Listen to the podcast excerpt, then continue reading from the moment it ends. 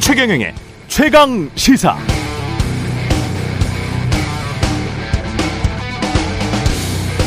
네, 제가 어제 오프닝에서 지금 국제 정치 경제 상황이 눈뜨고 코베일 수 있는 상황이다 이렇게 말씀드렸는데요. 오늘은 좀 더 구체적으로 말씀드려 보겠습니다. 미국 반도체 회사 마이크론 테크놀로지가 최근에 앞으로 20년간 140조 원 들여서 뉴욕에 반도체 공장 짓겠다고 선언했습니다. 마이크론은 삼성, SK 하이닉스에 이어서 메모리 반도체 업계 3위죠. 3위 업체가 대규모 투자하면 반도체 공급 많아지고 경쟁 심해져서 우리 반도체 회사들 영업이익과 시장 점유율에는 분명 타격이 올 가능성이 매우 높습니다. 지난번에 전기차는 보조금 차별당해서 이대로면 2024년 현대차가 미국의 전기차 공장 지을 때까지 미국 시장을 사실상 다 내줘야 합니다. 미국은 중국과 갈등하면서 자유민주 연대를 주장하고 있습니다만 지금 미중 패권 다툼에서 제일 덕보고 있는 나라들 베트남, 동유럽 일부 국가들이고요. 베네수엘라의 원유 생산과 수출도 미국이 아쉬우니까 제재를 일부 풀어주려고 하고 있습니다. 중국 같은 공산당 일당 독재인 베트남, 좌파 독재 국가라고 미국 스스로 맹렬히 비난했던 베네수엘라. 어디가 자유민주 국가들입니까? 미국이 원유 때문에 지난 여름 손 벌린 사우디아라비아도 왕정이지 민주정은 아니죠. 미국과 자유민주 동맹을 한다고요? 말뿐인 것 같은데요. 미국은 자국 이득이 되면 공산당 일당 독재, 왕정, 좌파 독재 국가와도 손을 잡거나 잡으려고 하잖아요. 우리만 차포 떼주면서 국제적 호구 노릇하고 있는 건 아닌가 의문이 듭니다. 미국과의 자유민주동맹, 경제, 안보 동맹을 통해서 우리 대한민국은 말, 격려, 치아, 정치적 구호 말고 뭘 얻고 있습니까? 네, 안녕하십니까. 10월 11일 세상에 이익이 되는 방송 최경련의 최강시사 출발합니다. 저는 KBS 최경련 기자고요. 최경련의 최강시사 유튜브에 검색하시면 실시간 방송 보실 수 있습니다. 문자 자면은 짧은 문자 50원, 긴 문자 100원이 드는 샵 9730 또는 유튜브 무료 콩 어플 많은 이용 부탁드리겠습니다. 오늘부터 청취율 조사 기간입니다. 예. 최경련의 최강 시사로 다양한 질문, 의견 보내주신 분들 중 추첨을 통해서 시원한 커피 쿠폰 보내드리겠습니다. 따뜻한 커피 쿠폰도 포함되어 있습니다.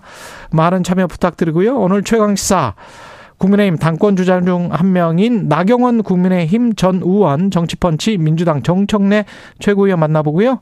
김대중 정부 통일부 장관 국정원장 지낸 임동원 전 장관과 이야기 나눕니다.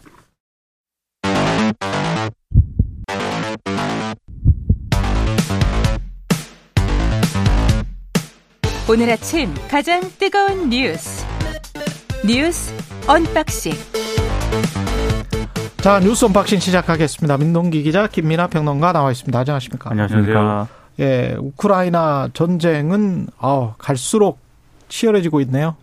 러시아가 현지 시간으로 10일 우크라이나 수도 키우를 비롯한 전역에 미사일 공격을 가했습니다. 이 외신에 따르면 이 출근 시간대인 오전 8시 15분쯤에 키우 시내 중심부에서 여러 차례 폭발음이 들렸다라고 하는데요. 우크라이나 쪽이 밝힌 일단 피해 상황을 보면 최소 11명이 사망을 하고 64명이 다쳤다 이렇게 밝히고 있는 그런 상황인데요. 예. 어, 이번에 폭 공격의 목표가 됐던 시내 중심가에는 뭐 대학도 있었고 공원도 있었고 놀이터도 있었다. 이렇게 뉴욕타임즈가 일단 전하고 있습니다. 삼성전자 건물 쪽도 지금 뭐 화염에 휩싸이는 모습이 보여 보이더라고요. 그러니까 창문이 일단 부서졌다는 그런 예. 보도가 있긴 한데요. 직접적인 피해는 아닌 것으로 일단 보도가 되고 있고요. 그리고 여기 의회와 대통령 집무실을 비롯한 관공서들도 인근에 많았고 어, 외국 대사관도 가까운 곳에 있었다라고 합니다. 일단 유럽 연합은 21세기에 있을 수 없는 만행이라고 규탄을 했고요. 우크라이나는 복수하겠다라는 입장을 밝혔는데 푸틴 러시아 대통령이 입장을 또 내놓았거든요. 예. 이틀 전에 일어난 크림대교 폭발을 우크라이나 테러로 규정을 하고요. 이번 공격은 이에 대한 대응이다. 이렇게 입장을 내놓았습니다. 사실상의 보복 공격이다 이런 점을 인정을 한 것 같습니다. 음. 말씀하신 삼성전자 건물 같은 경우에는 이제 말씀하신 대로 옆에 한 150m 떨어진 곳에서 폭발이 일어났고 다행이네. 그 폭발의 간접적 영향으로 이제 뭐 건물 일부가 손상이 됐고 음. 그래서 거기에 이제 뭐 한국 국적의 이제 어, 노동자나 이런 직원은 없었고 현지인들이 근무를 했는데 그나마 다행입니다. 그 현지인들도 뭐 피해는 없다라고 얘기를 하고 있습니다. 그래서 예. 다행스러운 일인데 음. 지금 이 정세가 굉장히 급박하게 돌아가고 있습니다. 지금 이제 어 푸틴이 어 이것은 그 크림대교 이 붕괴에 대한 보복이다라고 얘기를 했잖아요. 그러니까 그게 즉- 50한 2조 원 들여서 만든 대교기 때문에 그렇습니다. 그렇습니다. 크림반도 합병한 다음에 러시아로서는 엄청난 돈이 들어간 것이죠. 그러니까 네. 이 다리가 굉장히 크고 긴 다리이고 음. 그다음에 크림반도 점령한 이후에 말씀하신 대로 러시아하고 크림반도를 연결하는 중요한 어떤 그런 역할을 수행을 해야 되고 특히 전쟁에서는 우크라이나 침공에 대해서는 우크라이나 동부 지역을 공략해야 되는 러시아 군대들에 대한 중요한 보급로이기 때문에 여기가 파괴된 거에 대한 첫 번째 이제 어 실효적인 어떤 문제가 음. 있고 두 번째로 이 다리를 완공했을 때 푸틴 대통령이 직접 차를 몰면서 여기서 뭐 건너가기도 하고 뭐 맞아요. 굉장히 오래 전에 우리의 꿈이 완성됐다라고 주장하기도 하고 굉장히 이제 이게 중요하다라고 의미 부여를 잔뜩 해놨는데 그게 이제 무너졌다라고 하는 것에 대해서 굉장히 이제 그것에 대한 뭐 체면을 구겼다 이런 것들이 같이 작용해서 이런 대대적인 보복으로 이어진 거 아니냐 이렇게 분석들을 하고 있는데 근데 우크라이나에서는 우크라이나 군은 이걸 자기들이 한 게 자기들의 소행이 아니라고 지금 주장을 하는 거거든요. 예.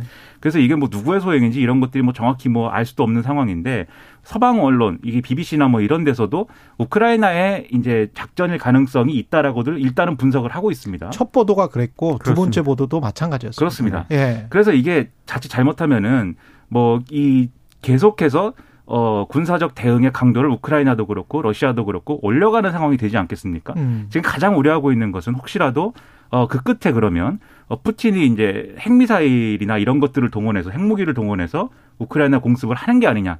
이것에 대해서 굉장히 지금 걱정스러운 상황인데 다행인지 불행인지 어쨌든 러시아는 일단은 이 사안에 대해서는 핵무기를 사용할 의지가 없다라고 얘기는 하고 있어요.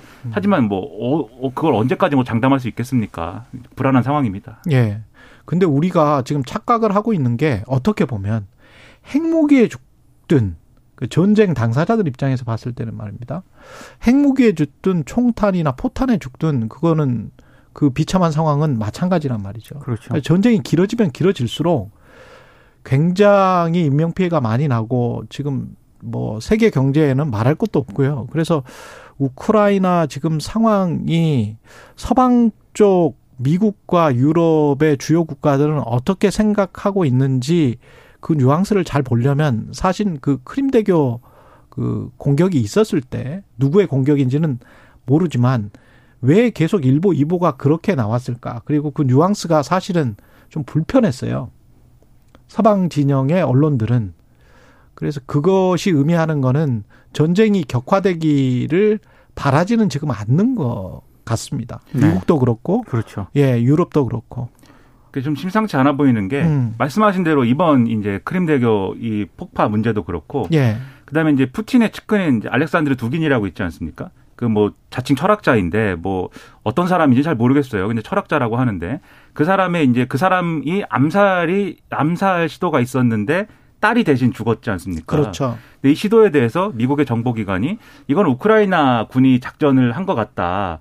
라는 취지로 언론에 이제 공개를 해버린 이 그러니까 사례가 있지 그 않습니까? 보도가 왜 나오냐고. 그렇죠. 그렇죠. 그러니까 전반적으로 우크라이나를 지금 견제를 하고 있는 거예요. 그러니까 미국, 네. 유럽 등은 우크라이나 정부가 어, 이 러시아에 의해서 침공당한 거에 대해서 반격하는 걸 많이 도와줬는데 그것까지. 그렇죠. 예. 미국과 서방이 의도한 그 가이드라인을 지금 벗어나고 있다라는 식으로 보고 있는 거죠. 음, 그래서 그런 뉘앙스가 지금 계속 있습니다. 네. 그렇죠. 예. 경제 상황이나 이런 걸 고려해도 빨리 끝내는 방법을 찾아야 될 텐데 그러지 못하는 상황으로 가는 거 아니냐라고 의구심을 갖고 있는 건데 음, 그래도 우크라이나 사람 입장에서 이제 생각을 해보면 그것도 마찬가지고 그렇죠. 또 우리가 과거에 역사적으로 경험했던 것처럼 일본이 막 쳐들어오고 했을 때 그것도 우리가 또 연대나 공감을 안 할 수가 없는 그렇죠. 상황입니다. 러시아 푸틴의 일방적인 공격이 먼저 있었기 때문에. 네. 그러나 예. 어쨌든 종결할 수 있는 방안은 머리를 맞대고 찾아야죠. 음, 그래서 상당히 좀 우려가 됩니다. 그렇습니다.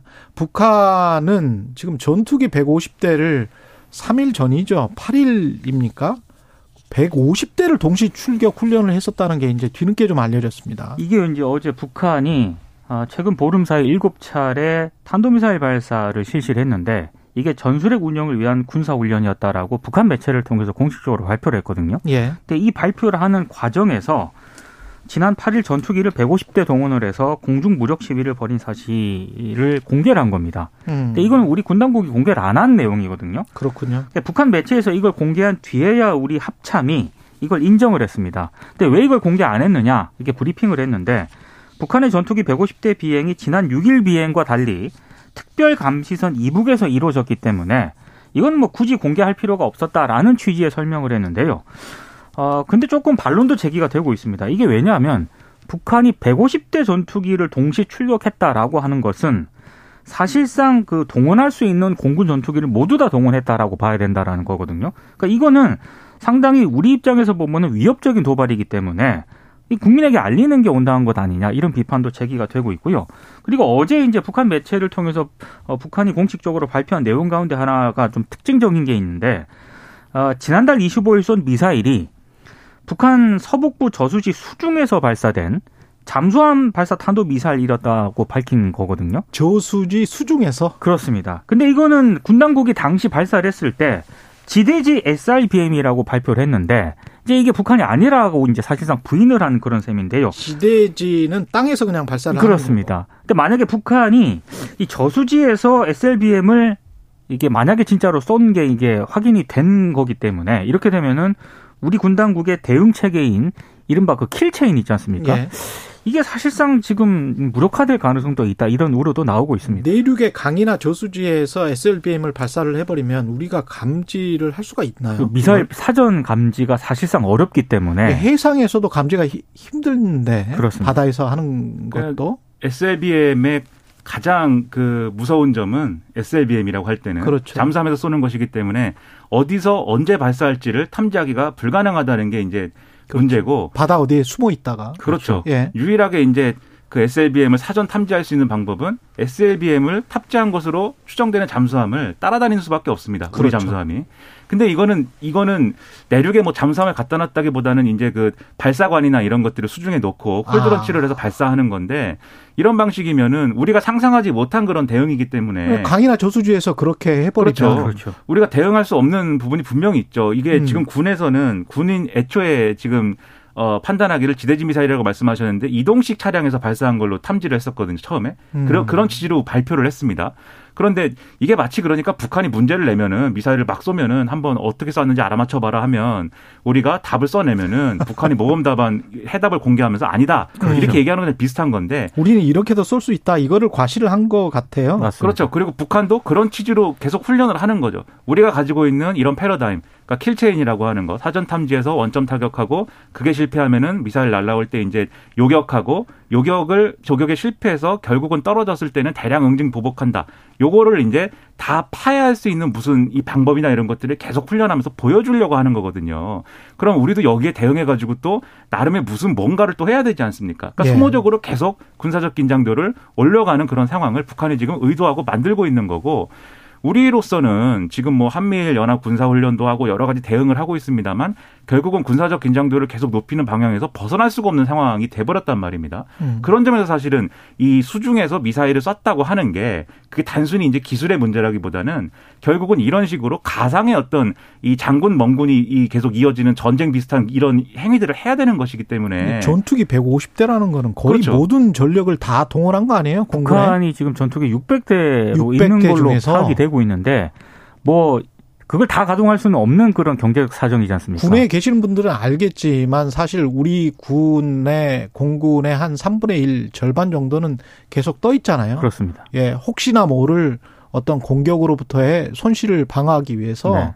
한 절반 정도는 계속 비행을 하고 있는데 이게 지금 150대가 600대 중에서 150대가 동시 출격했다는 거는 다 떴다는 얘기입니다. 북한. 그렇죠. 북한의 북한의- 석유 사정이나 이런 거를 그렇습니다. 감안했을 때는 네. 그 비행기 정비나 이런 것들도 뭐 충분치 않았을 것 같고 예. 일부 보도를 보면 이거는 일부 보도 그리고 군 관계자가 뭐 이렇게 익명으로 한 얘기입니다만 사실상 뭐 프로펠러 달린 것까지 다 꺼내왔다고 보면 된다 이렇게 얘기했다는 보도도 있어요. 실제로 뭐 프로펠러가 나왔는지 모르겠지만, 음. 그러니까 다 동원하는 식으로 이런 식으로 극한의 어떤 도발을 하고 있는 것에 대해서는 결국 우리가 지금 방법이 없다 이게 뭔가 군사적 긴장도를 계속 올리는 것밖에 음. 그게 나, 타내는 역효과나 이런 것들이 분명히 있을 건데 상당히 이건 상당히 고민스러운 지점일 수밖에 없다는 거죠. 예. 우리는 뭐 대응을 한미일 군사훈련으로 대응을 했는데 이에 관해서도 여야가 뭐 논쟁이 아주 세게 붙었습니다.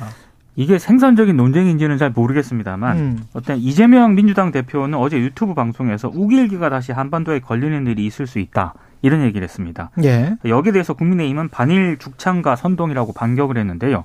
특히 국민의힘은 이 한미일 연합 훈련이 동해에서 삼국이 훈련, 그러니까 이게 북한이 자주 출몰하는 것이 동해이기 때문에 그래서 동해에서 삼국이 훈련을 실시하는 것이다. 그리고 이 훈련 장소가 독도로부터 185km 정도 떨어진 곳이다. 이런 점을 강조를 했는데 민주당의 반박은요.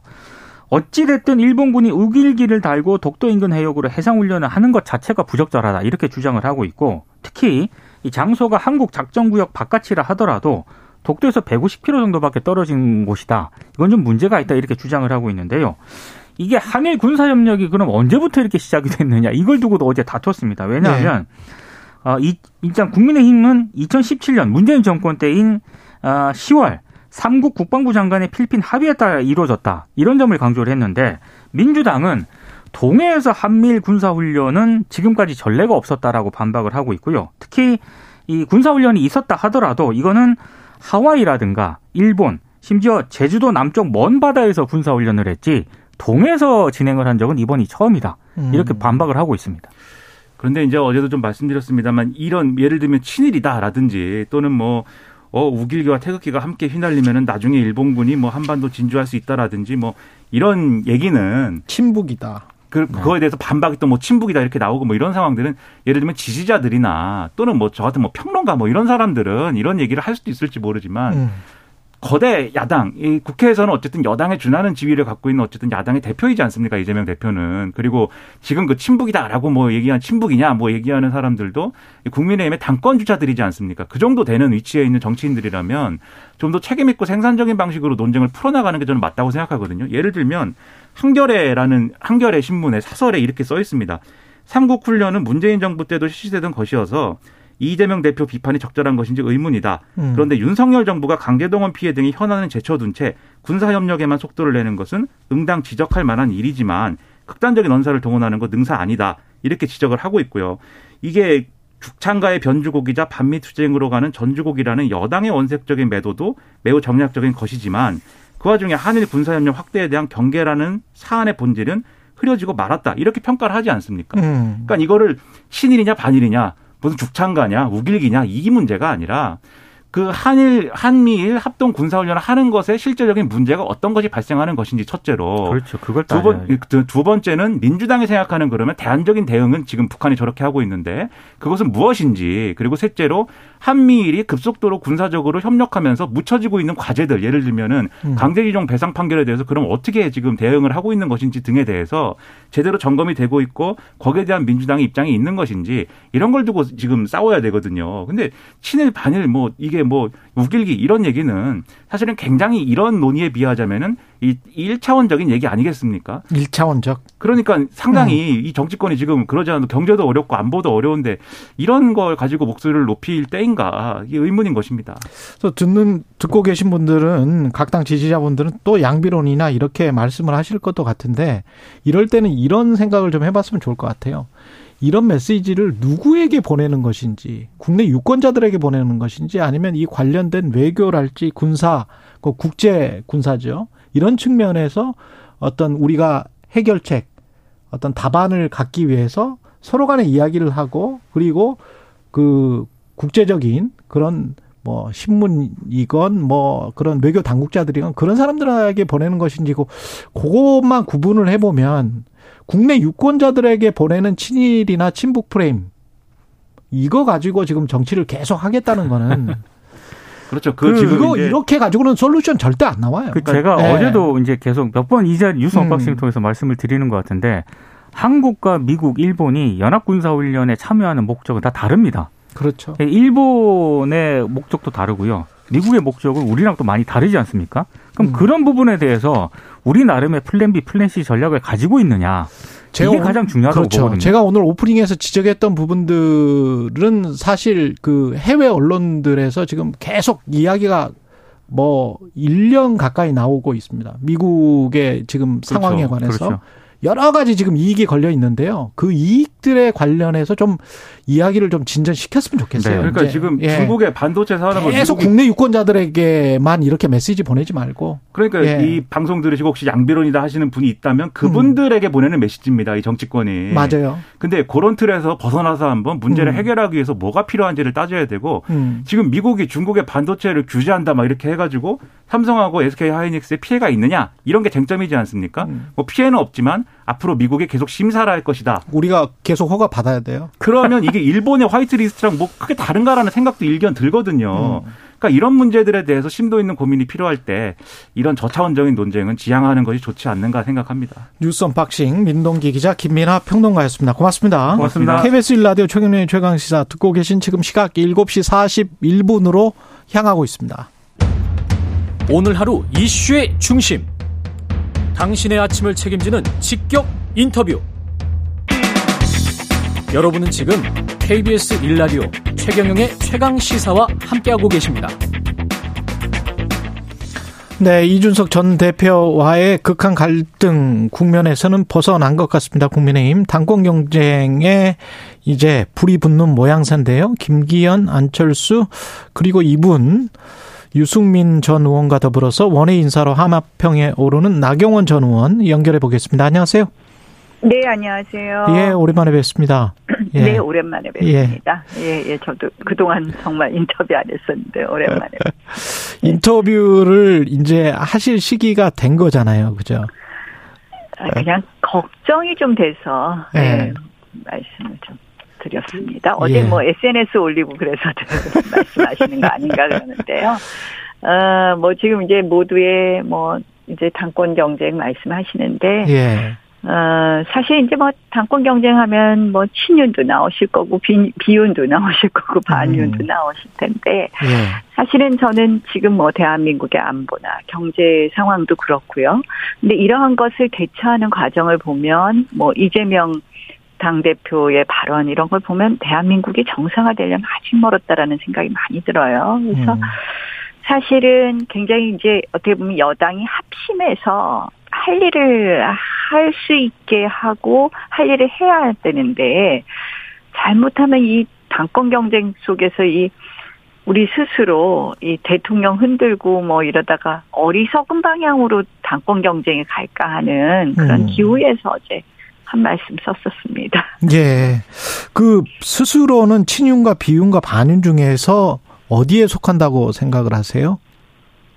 저는 뭐 특별히 제가 그런 포지션에 대해서 고민 안 해봤는데 얼마 예. 전에 언론에 보니까 비윤이라고 쓰긴 했더라고요. 그래서 아, 친윤은 아닌가. 보다 제가 그러고 있는데 근데 사실은 아, 저는- 친윤 일 수밖에 없는 어떤 개인적인 연도 많지 않으십니까? 대통령과? 정치라는 거하고 개인적인 인연하고는 또 조금 다를 수 있겠죠. 근데 네. 이제 저는 그런 생각은 합니다.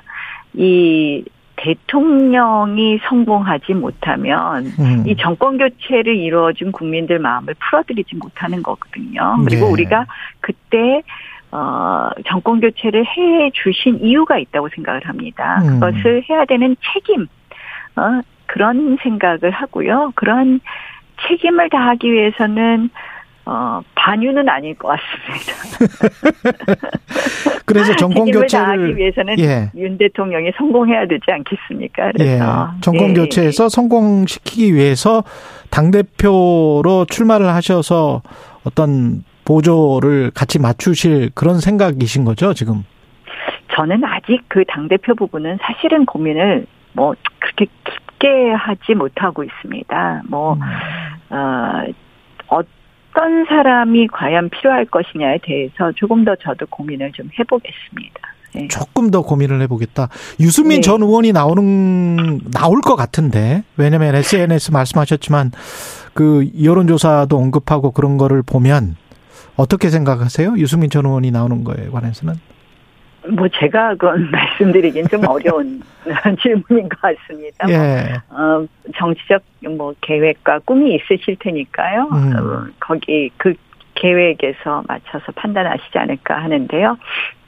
여론조사는 사실은 워낙 뭐 여론조사의 함정이 많지 않습니까? 그래서 예.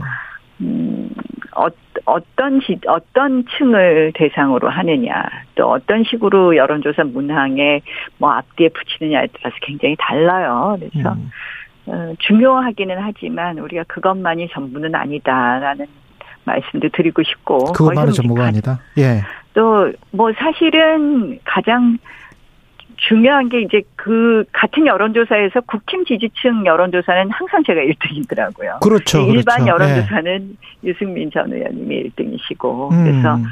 어, 그게 이제 작년 전당대회 때는 역선택 방지 조항을 뒀습니다. 저는 뭐 역선택이라는 표현보다는 민주당의 선택이라고 얘기를 하는데요. 네. 그 선택지는 제외를 해서 민주당 지지자는 제외를 하고 여론조사를 했고요. 예. 작년 서울시장 경선 때는 100% 여론조사 경선을 하면서 역선택 방지 조항을 안 뒀어요. 그래서 예. 그때는 뭐 민주당 지지자 지지율이 우리보다 한 10% 넘게 높게 나와서 사실은 민주당이 선택한 어 우리 당의 그 시장 후보가 당선이 되신 형국이 되어버렸죠. 근데 음.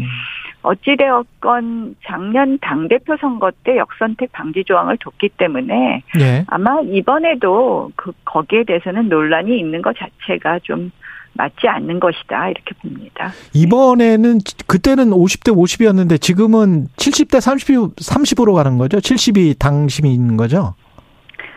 어 제가 알기로는 70이 당심이고 그때도 70이 당심 아니야? 그때 50대 50이었나요? 예, 제가 그 그랬던 부분은 그랬던 헷갈리네요. 기억인데. 예. 예, 예, 예. 음, 그럼 지금은 이제 70대 30 이렇게 가면은 네, 사실은 예. 나경원 의원님한테 조금 유리하지 않습니까?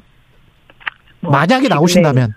아유, 저는 뭐 지금은 아직 언급할 때가 아니라고 생각을 하고요. 조금 그래요? 더 고민해 보겠습니다. 그러니까 저는 예. 어찌됐든 지금 정권 초기에 우리가 해야 될 일을 해야 음. 되는데 그 어떤 일을 제가 함으로써 거기에 가장 기여할 수 있을까 그런 고민만 하고 있습니다. 예.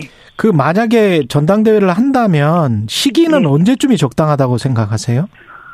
어차피 지금 비상대책위원회죠. 결국 전당대회를 앞 둔 과도기이기 때문에 그리 오래 하는 것은 바람직하지 않다. 비대위가 음. 그렇게 생각은 하고 있습니다. 그 유수민 전 의원 같은 경우는 이제 상당히 윤석열 대통령에 관해서 비판적인 메시지를 많이 보내고 있는데 이렇게 보면 유승민 전 의원은 그 반윤의 대표 주자라고 할 수 있겠죠. 제가 어떻게 불러야 될까요, 유승민 전 의원? 뭐 글쎄 지금 자리매김은 그런 모양을 하시는 것 같은데 예. 우리가 이제 대통령께도 때로는 비판적인 언급을 할 수가 있죠. 음. 뭐 그렇지만 이것이 우리한테 자행위가 돼서는 안 되는데 최근에 언급은 조금 과하시다 이런 생각이 좀 들더라고요. 그래서 음. 그게 정치적 계산에 의한 건지 본심인지는 잘 모르겠는데 예. 조금 과하시다 이런 생각을 했습니다. 아까 그 이재명 그 민주당 당 대표의 발언 그 말씀하셨는데 어떤 부분이 문제다라고 생각을 하세요?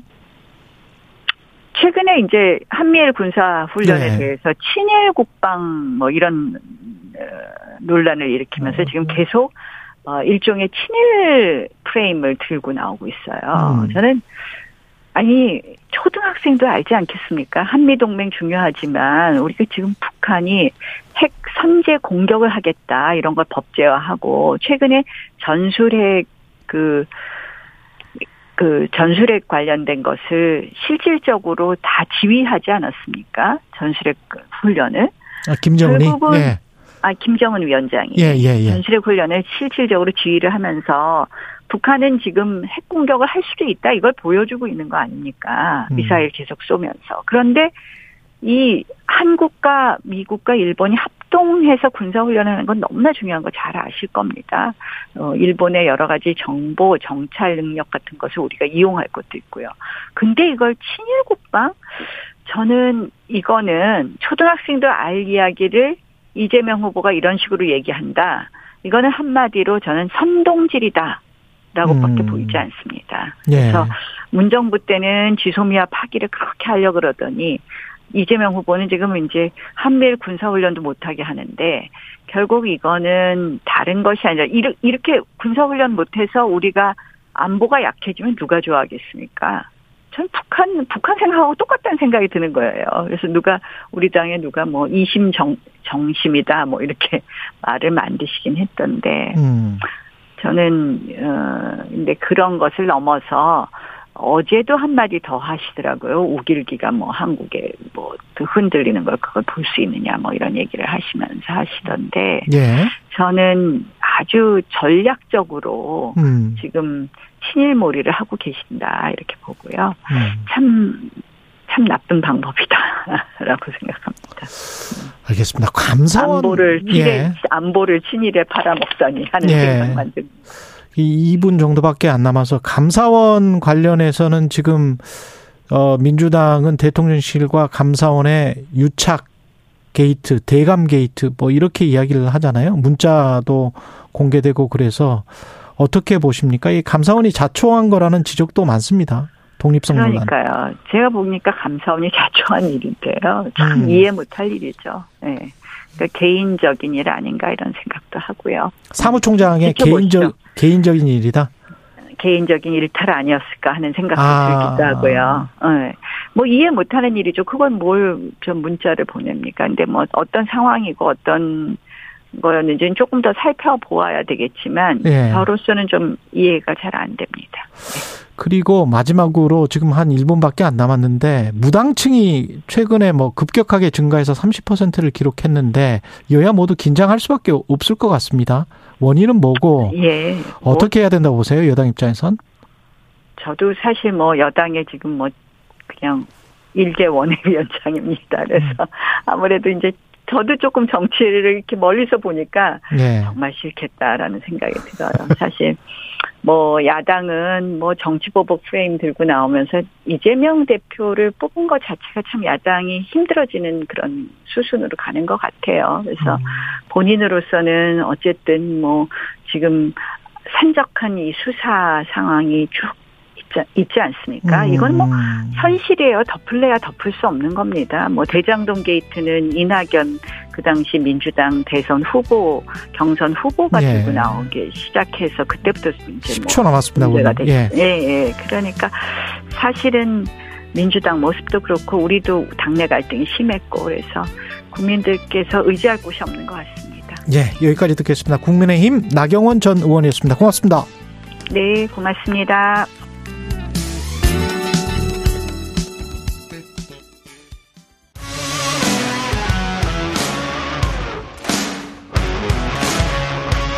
오늘 하루 이슈의 중심 최경영의 최강 시사.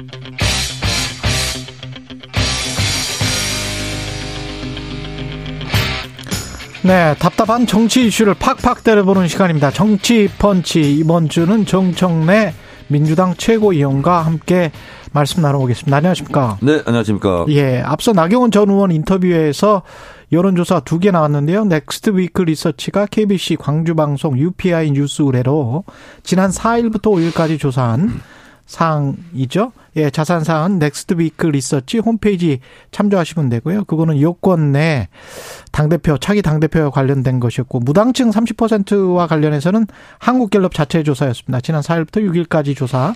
자세한 사항은 어, 중앙선거 여론조사 심의 홈페이지 참조하시면 됩니다.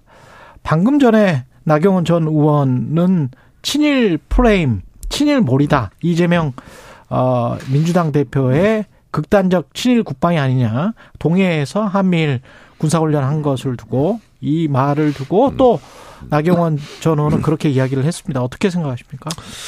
음, 일본 보통 가깝고도 먼 나라 이렇게 얘기하지 않습니까? 예. 어, 근데 저는 가깝고도 위험한 나라, 어, 호시탐탐, 음. 어, 독도를 노리고 있지 않습니까? 그리고 우리 다 지금 까먹었는데요. 음, 일본 초계기 비행 사건 기억하시죠? 예. 그때 사과 같은 거 없었습니다. 저 그렇죠? 사과는 없었습니다. 예. 어, 그때 음, 일본 초계기가 음. 독도 지킴이 어, 광개토 대형함을 음. 견제하기 위해서 실제로 150m 상공까지 와서 어, 초계 비행을 했다는 거 아니겠습니까? 그때 음. 상당히 그때 시끄럽고 큰 문제가 됐었죠. 예. 어, 유야무야 지금 뭐 일본이 사과했다는 얘기도 없고요. 음. 그리고 저는 이번에 심각한 것이 어, 대한민국 해병대에서는 지금 부인을 하고 있는데 뭐 확인을 좀 확실하게 하고 싶은 것이 이달 초에 한미일과 음. 필리핀이 합동 군사작전을 했나 봅니다. 예. 어, 카단막 훈련이라고. 이달 초에요? 네네. 예. 근데 거기에 일본의 수륙 기동단이 같이 참여했다. 수륙 기동단이? 수륙 기동단은 뭐냐면 음. 우리나라 이제 해병대 격인데 예. 어, 소위 말해서 일본에서는 낙도 이런 데를 이제 뭐 그 들어가는 거예요. 예. 어, 예를 들면 일본의 개념으로 본다면 독도 탈환 이런데 음. 어, 수륙 기동단이니까 해병대니까 거기에 침투하고 뭐 이런 걸 주로 하는 것을 목적으로 창설된 부대랍니다. 예. 근데 이번 한미일 작전에는 여기는 뭐 참여하지 않았다. 이렇게 지금 국방부에서 얘기를 하고 있는데 음.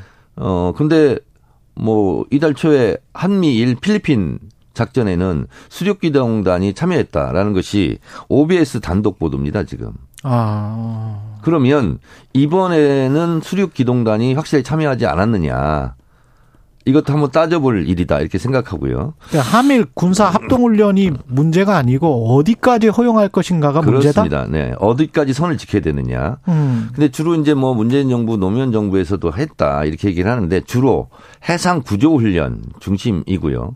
공격 훈련 같은 경우는 지금까지 안 한 것으로 제가 알고 있습니다. 예. 근데 이번에는 어쨌든 북한의 탄도미사일 뭐 SLBM, SLBM 뭐 공동 대응 이렇게 하는데 이거는 방어의 개념보다는 음, 공격의 개념이 있어 보여요. 군사 훈련. 해병대가 상륙할 수도 있는 네. 수륙 기동단이면 그 말씀이시네요. 그렇죠. 예. 그렇습니다. 근데 이제 이번에는 참여했는지 안 했는지 제가 확실하게는 잘 모르겠어요. 예. 그래서 이것도 좀 해, 발표를 좀 했으면 좋겠고 어쨌든 한미일과 필리핀 공동 작전에는 일본 일 어, 수륙 기동단이 참여했다라는 것이 OBS 보도입니다. 음, 그러면 동해에서 하는 게 맞느냐? 그렇죠. 그다음에 어느 정도까지 참여하는 게 맞느냐? 네, 그렇습니다. 이것은 한국 정부가 좀 판단을 해줘야 될 것 같다는. 네, 그렇습니다. 그게 이제 야당의 주장이고. 네네. 그래서 네. 우리나라 국방부 영어 이름이 뭔지 아세요 혹시? 국방부 모르겠습니다. Defense 아닙니까? Defense. 그렇습니다. 예. Ministry of Defense거든요. 우리 예. 국방부도 침략, 공격 이런 의미가 아니라 실제로 그렇죠. 국토를 방위한다, 그렇죠. 방어한다 이런 개념이거든요. 예. 어, 물론 이제 이런 상황은 항상 뭐 유동적이긴 합니다만 음. 북한의 대응을 어떻게 하느냐. 그러나 일본의 자위대와 함께 우리가 공동작전을 한다 하는 것은 우리 국민 정서상 좀 거부감이 들지 않을까요? 음. 더군다나 어, 독도 150m, 180km, 150km, 180km 인근에 서한다는 것이 이게 맞는 겁니까? 음. 이런 것을 저희가 지적하는 거죠. 만약에 그렇게 하지 않는다고 했을 때 미국은 어떻게 나올까요? 우리 뭐 그냥 제주도에 사자 이렇게 한다면 미국이 받아 조금 길고 복잡한 얘기지만 예. 실제로 미국의 대세계 전략이 좀 수정이 됐었어요. 한 20년 음. 전쯤부터. 그래서 어 미국 같은 경우는 보통 한 곳에서 전쟁을 수행한다 이런 건데 두 개 지역에서 동시에 수행한다. 음. 그러면 예를 들면 동부 같은 경우도 또 뭐 예를 들면 중동 이런 데 동시에 할 수 있으면 어 한국이 그 그동안 전자권이 없으면 못하지 않습니까? 그렇죠. 그래서 전자권을 한국에서 이제 이양하려고 했던 거죠. 음. 어, 그런 면에서 봤을 때, 어, 우리가 한미동맹 보통 이렇게 얘기하지 않습니까? 음. 근데 우리가 한일 동맹은 아니잖아요. 군사적으로는. 예. 그렇죠. 문재인 대통령도 어, 한일 동맹 아니다. 음. 이런 것은 분명히 거부하는 의사를 표명하지 않았습니까? 근데 뭐 미국의 요청에 의해서 한미일 군사 작전을 뭐 주로 방어 위주로 할 수 있다고 저는 보거든요. 음. 그러나 이렇게 좀 공격적인 군사 훈련을 그것도 독도에서 한다. 이런 점은 어, 분명히 좀 짚어야 될 부분 같습니다. 그렇군요. 근데 북한이 저렇게 계속 도발을 하고 있는데 이거는 정부에서 어떻게 해야 될까요? 그리고 국회에서는 결국은 음. 우리가 그냥 쉽게 얘기하면 전쟁은 반대해야 되는 거 아닙니까? 그럼요. 예. 당연히 평화로 가야 되죠. 예. 어, 근데 그 평화로 가는 길은 그럼 따로 있느냐. 평화로 가는 길은 따로 없다. 평화가 곧 길이다. 음. 이거를 대전제, 대명제로 삼아야 되고 어쨌든 전쟁도 막아야 되지만 전쟁이 일어날 가능성, 긴장 상태 이것도 좀 낮춰야 되는 거 아니겠습니까? 음. 곧바로 우리 경제로 여, 연결되니까요. 예를 들면 한반도에서 군사적 긴장이 높아진다. 그러면 해외에서 투자한 자본들이 다 빠져나가는 거 아니겠습니까? 그렇죠. 그러면 경제도 큰 문제이기 때문에 결국은 군사적 긴장을 낮추는 방향으로 가는 것이 우리의 목표 정책 방향이지 않을까 그렇게 생각합니다. 예. 감사원 국정감사와 관련해서는 그 문자 파동 때문에 네네. 문자가 공개되고 대통령실과 일정 정도 교감이 있었지 않느냐라는 의혹이 생기면서 아니, 교감이 있지 않았냐 의혹이 아니라 교감한 거잖아요. 네. 서로 문자 주고받은 거뭐 네.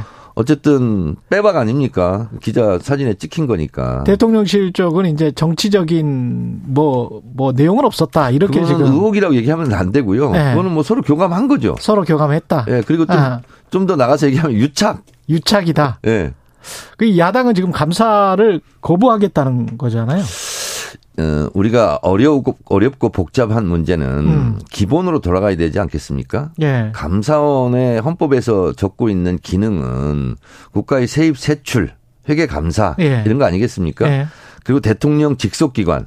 근데 그것을 뭐 대통령 지원 기관 이렇게 잘못 해석하는 것 같은데 음. 왜 대통령 직속 기관을 했을까요? 그거는 대통령 직속 기관이기 때문에 음. 다른 힘 있는 부처 눈치 보지 말고 뭐, 그렇죠. 필요하다면 그렇죠. 과감하게 그렇죠. 예, 예. 어, 감사해라. 음. 그러면 저는 대통령실을 지금 감, 감사해야 되지 않을까 그런 생각이 듭니다. 감사원이 용산으로 옮기면서 여러 가지 각종 특혜 의혹 뭐 이런 게 있지 않습니까? 예산과 관련해서 오히려 이럴 네. 때 감사원이 대통령실을 감사한다면 국민으로부터 박수를 받겠죠. 어. 근데 감사 그리고 예를 들면 예. 방송통신위원회 같은 경우는요. 음. 감사원 감사도 하고 수사도 하고 음. 누가 봐도 이중 탄압 아니겠습니까? 음. 그렇잖아요. 근데 이 감사를 계속 하겠다는데 국회에서 할 수 있는 게 자, 그리고 예. 감사원법에 보면 감사위원회에서 의결을 했을 때 음. 감사를 한다는 거 아니겠습니까? 예. 그런데 예를 들면 문재인 대통령에 대한 서면 조사 이거는 감사위원회 의결이 없었다는 거 아니겠습니까? 그렇더라고요. 네. 네. 그냥 개인이 지시해가지고 여기 감사해, 저기 감사해 이렇게 할 수는 없는 거예요. 음. 대한민국이 법치국가지 않습니까? 법에 의해서 해야죠. 지금 유병호 사무총장이랄지 최재해 감사원장은 당 차원의 고발을 하는 겁니까? 지금 그건 이제 회의를 가서 이제 해봐야 되는데 최종 예. 방침은 어쨌든 불법적인 사항이 있는 것으로 보여요. 제가 봤을 때는 음. 그것은 감사원 감사 감사원에 대한 감사도 우리가 어, 심각하게 고려할 사항이다 이렇게 봅니다. 그렇군요. 그 서해 사건 같은 경우, 서해 공무원 사건 같은 경우는 중간 발표를 지금 한다는 거 아니에요? 14일 날. 근데 중간 발표를 하는 경우가 있나요? 감사원이? 모든 걸 떠나서 예. 지금 뭐 외교 참사 아, 음. 그리고 외교 또 안보 어, 강릉의 오발탄 사건 이런 것도 있고 예. 어 이런 상황에서 전 정권을 뒤지고 캐고 하는 것이 실제로 국익에 맞습니까? 음. 그리고 무릇 대통령과 이 정부는 어 국민에게 좀 신뢰를 주고 국민에게 좀 안정감을 주고 이런 것을 해야 되는 거 아니겠습니까? 지금 경제도 굉장히 음. 불안하고. 예. 그래서 외교 참사에서 지금 경제 참사의 파도가 밀려온다. 이게 다 대체로 시각 아니겠습니까? 그렇죠. 전 정권 뒤 다니면서 뒤 캐고 하는 것이 음. 과연 이게 맞는 겁니까? 뭐 캐서 뭐가 나올지는 모르겠어요, 저는. 음. 그러나 이렇게 무리하게 불법적으로 이곳저곳 쑤시고 다니면서 감사하고 하는 것이 저는 이 정권에게도 결코 이롭지 못할 거다 이렇게 생각이 듭니다. 2840님은 대통령을 비롯한 정치인들이 여야를 떠나서 국가 이익을 위한 발언을 하길 기대합니다. 이런 말씀을 하셨네요. 여성가족부 폐지는 이재명 대표는 우선순위가 잘못됐다 이렇게 하면서 반대 의사를 밝혔는데 뭐 나중에 해도 된다? 자, 이런 식으로요. 예. 일방적으로 발표하고 일방적으로 불도저식으로 밀어붙인다고 될 일이 아니에요. 이게 여, 예. 여성가족부를 폐지 하려면 음. 정부 조직법을 개정해야 되지 않습니까? 그렇죠. 정부 조직법은 어디에서 해요? 국회에서 하지 않습니까? 음. 근데 본인들이 지금 소수 여당이지 않습니까? 그러면 100번 양보해서 하고 싶으면 충분하게 야당에게 협조를 구하고 사전 설명하고 이렇게 해야 되는데 거의 뭐 대결하자는 식으로 어 이렇게 일방적으로 발표하고 이것이 과연 온당한 일입니까? 음. 그 국회 본인들이 통... 계속 네. 협치하자 협치하자 그러잖아요. 음. 협치가 아니라 이것은 야당에 대한 협박이죠. 그러면 이게 국회 통과 전망은 난망한 상황인 것 없다고 같은데. 봐야죠. 없다. 네. 예. 근데 나머지 사안들 뭐 국가보훈처를 국가보훈부로 격상한달지 뭐 이런 것들은 합의를 그런 부분은 협의할 수 있다고 저는 아, 봅니다. 협의를 하실 수 있고. 네네. 예. 그러나 여성가족부의 폐지에 관해서는 아마 반대가 나올 것이다. 그런 네네. 말씀이셨고요. 그 지지율 관련해서는 윤석열 대통령 지지율이 뭐 취임 초에 유단히 지금 낮아요. 제가 네네. 특별하게 말씀은 안 드리겠습니다. 지지율이 낮을 일만 하고 있잖아요. 오다 보니까 네. 국회 옆에 뭐, 어, 뭐, 민주당은 선동하지만 국민의힘은 일을 합니다. 뭐 이렇게 써 있던데. 예. 국민들은 국민의힘이 일을 한다고 생각하지 않고 음. 일을 낸다고 생각하죠. 근데 그렇게 생각을 하면 뭐 그 민주당이 또 일을 많이 한다라고 생각하면 민주당 쪽으로 많이 쏠려야 되는데 또 그것도 아닌 일을 많이 하고 있죠. 어, 아니 근데 여론조사는 네. 여론조사는 여론조사도 민주당이 좀 많이 올라갔죠, 사실은. 아, 꽤 올라갔습니다. 네, 많이 올라갔죠. 예. 네. 아, 이걸 뭐 어, 언제와 비교해서 많이 올라갔다고 말씀하시는지는 모르겠습니다만은 아니 이제 뭐 40%도 넘고 막 이렇게 아 그런 여론조사도 그런 여론조사도 있는 거죠. 제가 말씀드리는 거는 작가님한테 지금 여론조사 하나 좀 달라고 하세요. 네. 윤석열 대통령의 지지율이 음. 떨어진 만큼 네. 30% 안팎 뭐 20, 음. 20%대가 꽤 많이 나왔잖아요. 네. 그 정도만큼 어, 민주당이 고공 상승하고 있냐고 하면 그거는 아닌 것 같고 아까 말씀드린 여론조사 한국갤럽처럼 무당층이 오히려 증가한다는 말이죠. 전당대회 때 이제 이재명 네. 당대표도 얘기했죠. 반사 이익을 노리지 않겠다. 음. 우리 지금 우리가 열심히 일하고 실적을 내고 해서 어, 지지율을 올리겠다. 그렇기 때문에 어, 반사 이익은 저희는 예. 보다는 열심히 일하고 있어서 지금 차츰차츰 올라가고 있습니다. 차츰차츰 올라갈 것이다. 네. 무당층의 증가 경향에 관해서는 어떻게 생각하십니까? 제가 봤을 때는 이런 것 같아요. 예. 윤석열 정부 초창기에 보통 어, 취임 초기에는 기대가 많고 그러지 않습니까? 음. 기대할 것이 없다. 그러니까 정치 전반이 다 싫다. 그래서 무당층으로 좀 돌아서지 않았나 그런 생각이 아. 듭니다. 기대할 게 없고 정치 전반이 싫다. 네. 근데 이제 관심을 갖지 않는 거죠. 음. 여당이든 야당이든. 근데 이제 그분들이 그렇게 해석을 한다면 무당층으로 돌아선 분들의 상당수는 보수 지지자였다? 이렇게 해석할 수 있을까요? 그러니까 보수 진보를 떠나서 예. 새 정부에 대한 기대감이 좀 있었을 거 아니겠습니까? 음. 어, 근데 이제 기대가 난망하다 이런 생각이 들어서 그런 것 같고 예. 그리고 민, 주당 지지율이 자꾸 뭐 떨어지거나 정체다 그러는데 실제로 올라가고 있습니다. 아 떨어지거나 정체는 아니고 생각보다는 음. 더 오른다 제 판단은. 그러니까 앵커께서는 한 50%를 넘어야 되는데 왜 50%를 못 넘냐? 아니 대통령 지지율은 열심히 하겠습니다. 예, 대통령 지지율은 워낙 그 크게 떨어져 있는 상황이니까. 네. 그 대통령 지지율이 보통 뭐 예. 지금 30% 안팎 이렇게 나오는 것 같아요. 그렇죠. 근데 이제 모든 언론에서 음. 대통령의 지지율 음. 위주로 쓰는 것 같아요. 뭐 30% 넘었다, 30% 떨어졌다. 예. 어 근데 그렇게 쓰는 것보다는 음. 대통령 반대율 이 65%를 넘었다, 65%를 70%를 넘었다. 넘었다, 70% 안팎이다. 예를 들면 예. 그게 더 중요한 것 같아요, 저는. 아, 왜냐하면 그렇게 볼 수도 있겠습니다. 기본으로 예. 그냥 30% 정도는 있지 않겠습니까? 아무리 그래도 그냥 네. 묻지마 지지. 음. 근데 이제 반대 반대 지지가 음. 반대율이 음. 얼마냐 음. 이것이 사실 더 중요하지 않을까 그런 생각이 듭니다. 국민의 80 70%야 국민의 70%가 어. 반대한다면 네. 상당히 심각한 상태죠. 아까 그 민주당 지지가 굉장히 높게 나온 거는 리얼미터가 미디어 출입윤 의뢰로 지난 4일부터 7일 까지 조사한 건데요. 정당 지지도가 이때 더불어민주당이 49.2% 나왔어요. 네, 네. 예. 그래서 전주보다도 3.1%포인트 상승했는데. 그러니까 앵커께서도 민주당 지지율이 왜 안 오르냐. 이렇게 네. 얘기하시면 안 되는 거예요, 지금. 아니, 50%에 지금 육박하고 있지 않습니까? 이거는 이제 리얼미터는 다른 조사에 비해서는 제가 이제 객관적으로 다 보는데. 네. 다른 조사에 비해서는 많이 튀게 나와서 네. 이거를 바로 바로 이게 민주당 지지율이다 이렇게 제가 받아들이기는 조금 좀 뭐해서 저는 네. 지지율에 연연하지 않고 네. 하여튼 열심히 일을 하는 정당이 음. 되겠습니다. 그 지금 아까 나경원 전 의원도 사법 리스크 이재명 대표 왜 이재명 나경원 대표를 의원 예. 얘기하니까 그런데 음. 예를 들면 이런 거예요. 예. 지금까지 국민적인 정서가 국민의힘 이런 데에는 음. 친일 아니냐 이런 이미지가 네. 실제로 있는 건 사실 아니겠습니까? 그럼 이럴 때 오히려 일본에 대해서 좀 강한 좀 메시지 이런 걸 내면 국민의힘에게 저 좋을 텐데 아. 그러지 못하는 것이 좀 안타깝습니다. 오히려 예를 들면 예.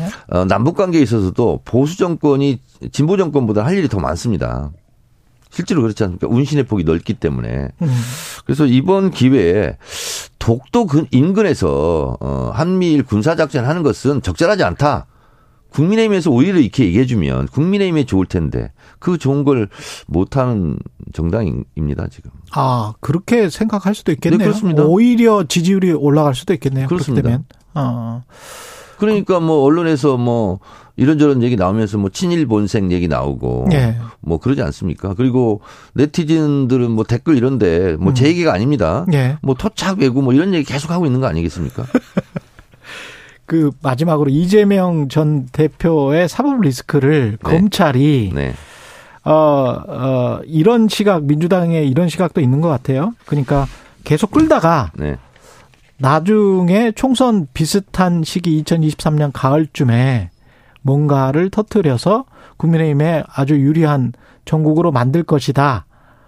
혹시 그런, 이재명 대표에 대한 음. 어거지 기소는 예. 기억을 처벌하겠다, 느낌을 처벌하겠다, 주장을 처벌하겠다는 거 아니겠습니까? 음, 그렇잖아요. 어, 그런데, 어, 결국은 저는 그렇게 되면 뭐 바람을 탄압하고 흔들리는 갈대를 구속하라 제가 이런 얘기도 하고 그랬거든요. 예. 어, 느낌과 주장, 기억을 어떻게 처벌합니까? 저는 이거는 어거지 기소고 음, 그리고 기소가 됐으니까 이제 재판은 가겠죠. 예. 이거는 저는 무죄일 가능성이 대단히 높고 어떤 거 말씀하세요? 허위사실 공표? 네, 그렇습니다. 예. 또 그러고 경기도지사 때 TV 토론 때 경기도지사 선거 때 음. TV 토론 때 했던 부분에 대해서 대법원 판례가 있습니다. 예. 다소 자기 주장을 하다 보면 음. 방어적이다 보면 다소 과장된 얘기를 할 수 있지만 그렇다고 해서 선거 운동을 못하게 할 수는 없다. 예. 그래서 무죄가 나오지 않았습니까? 음, 그래서 선거법 위소 위주로 선거법 위반으로 기소했던 것은 그 대법원 대법원 판례에 귀속될 가능성이 높고 저는 그래서 가더라도 무죄 받을 가능성은 높다. 성남 FC 뭐 제3자 뇌물 그거는 네, 그거는 이제 좀 이따 변론, 변, 예. 논의를 하고, 음, 어, 그래서 그렇게 되면 이재명 당대표를 천하무적, 마징가 제트로 만들어줄 가능성도 높다 이렇게 봅니다. 오히려 오히려. 예. 그건 지금 말씀하실 거예요? 아니면 다음번에 나왔을 때 말씀하실 거예요? 성-? 성남 FC 관련해서는. 아, 그거는 지금 시간 있습니까? 예, 잠깐 10초. 어, 성남 FC를 그렇게 기소하고 예. 처벌하려면 대한민국의 모든 지자체를 다 뒤져야 되는 거예요, 그거는. 음. 대체적으로 구단이 있으면 다 협찬 있고 그런 거 아니겠습니까? 예. 왜 유독 유- 이재명 음, 대표만 콕 찍어서 그렇게 합니까? 여기까지. 그러다가 예. 큰코 다칠 수 있습니다. 정치펀치 정청래 민주당 최고위원이었습니다. 고맙습니다. 네, 감사합니다. 공정, 공익, 그리고 균형. 한 발짝 더 들어간다. 세상에 이익이 되는 방송. 최경영의 최강 시사.